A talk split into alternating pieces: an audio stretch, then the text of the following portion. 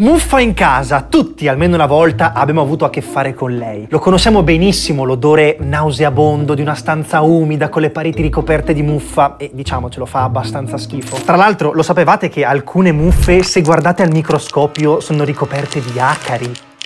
Vabbè, comunque, in quanti effettivamente siamo stati in grado di gestirla? Per poterlo fare dobbiamo sapere che cos'è, in che condizioni si sviluppa e se si sviluppa come gestirla e combatterla. Oggi quindi scopriamo tutto quello che c'è da sapere sul nemico numero uno delle nostre case, la muffa. Ciao a tutti, io sono Dena e questo è il podcast di Geopop, le scienze nella vita di tutti i giorni.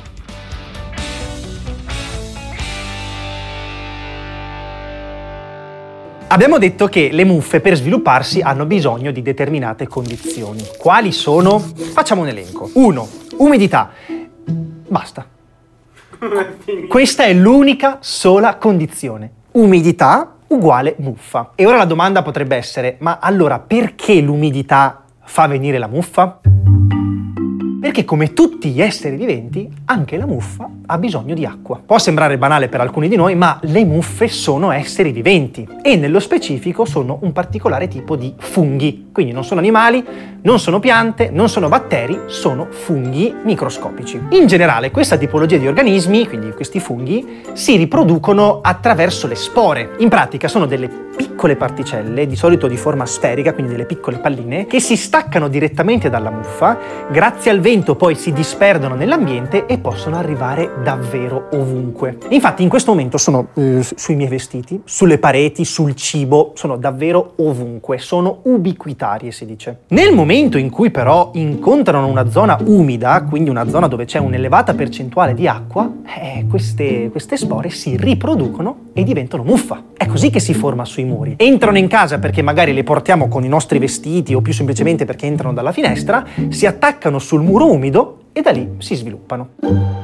Esistono però diverse tipologie di muffa, non sono tutte uguali. Ad esempio, sui muri, tra le più comuni, abbiamo le Cladosporium, le Penicillinum e le Aspergillus. Ma c'è anche la possibilità che sul muro si formi la muffa nera, causata dalla Stachybotris cartarum. Non sono tutte pericolose allo stesso modo, perché alcune di queste possono rilasciare le cosiddette micotossine nell'aria. Per dire la muffa nera può rilasciare la satratossina H, che effettivamente può rappresentare un, rischio per la nostra salute.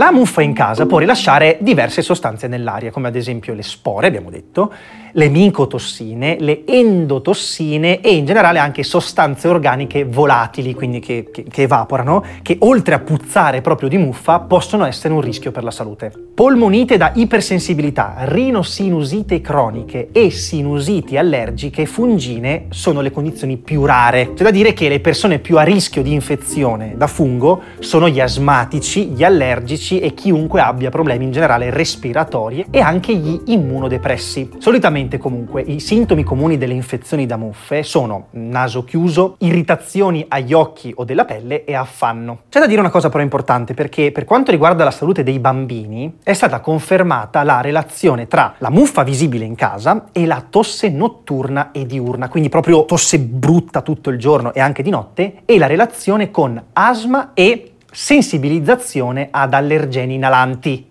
Cioè, cosa significa sensibilizzazione ad allergeni inalanti? In pratica che si può diventare più sensibili, più allergici al polline, alle polveri o agli acari che sono i nostri allergeni inalanti. Ok, abbiamo capito cosa sono, le condizioni in cui si possono sviluppare e i rischi. A questo punto quindi abbiamo tutte le informazioni per capire come prevenirla.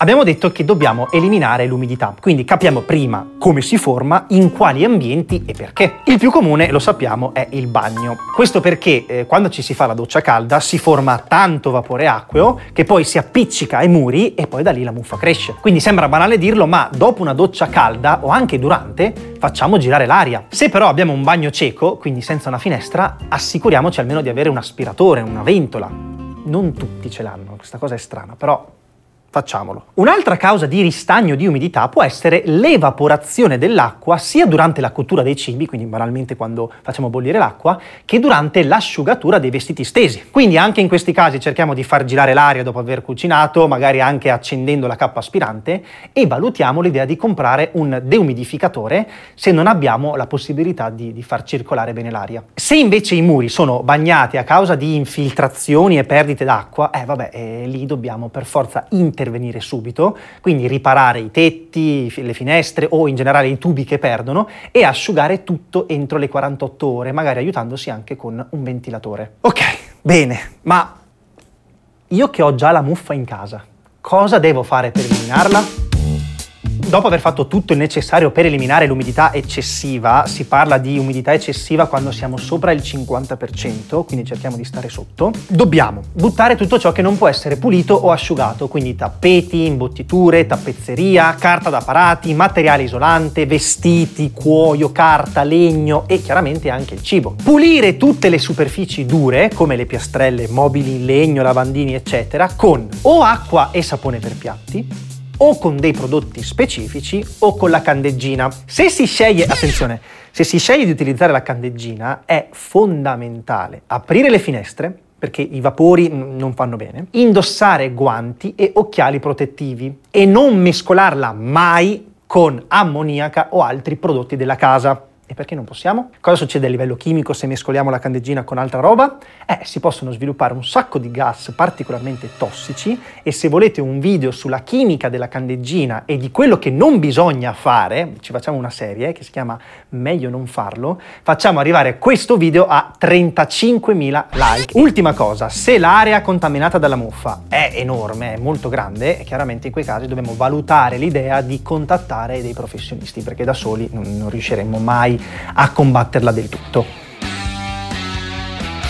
Grazie mille per averci ascoltato, vi diamo appuntamento sempre qui sul podcast di Geopop, le scienze nella vita di tutti i giorni.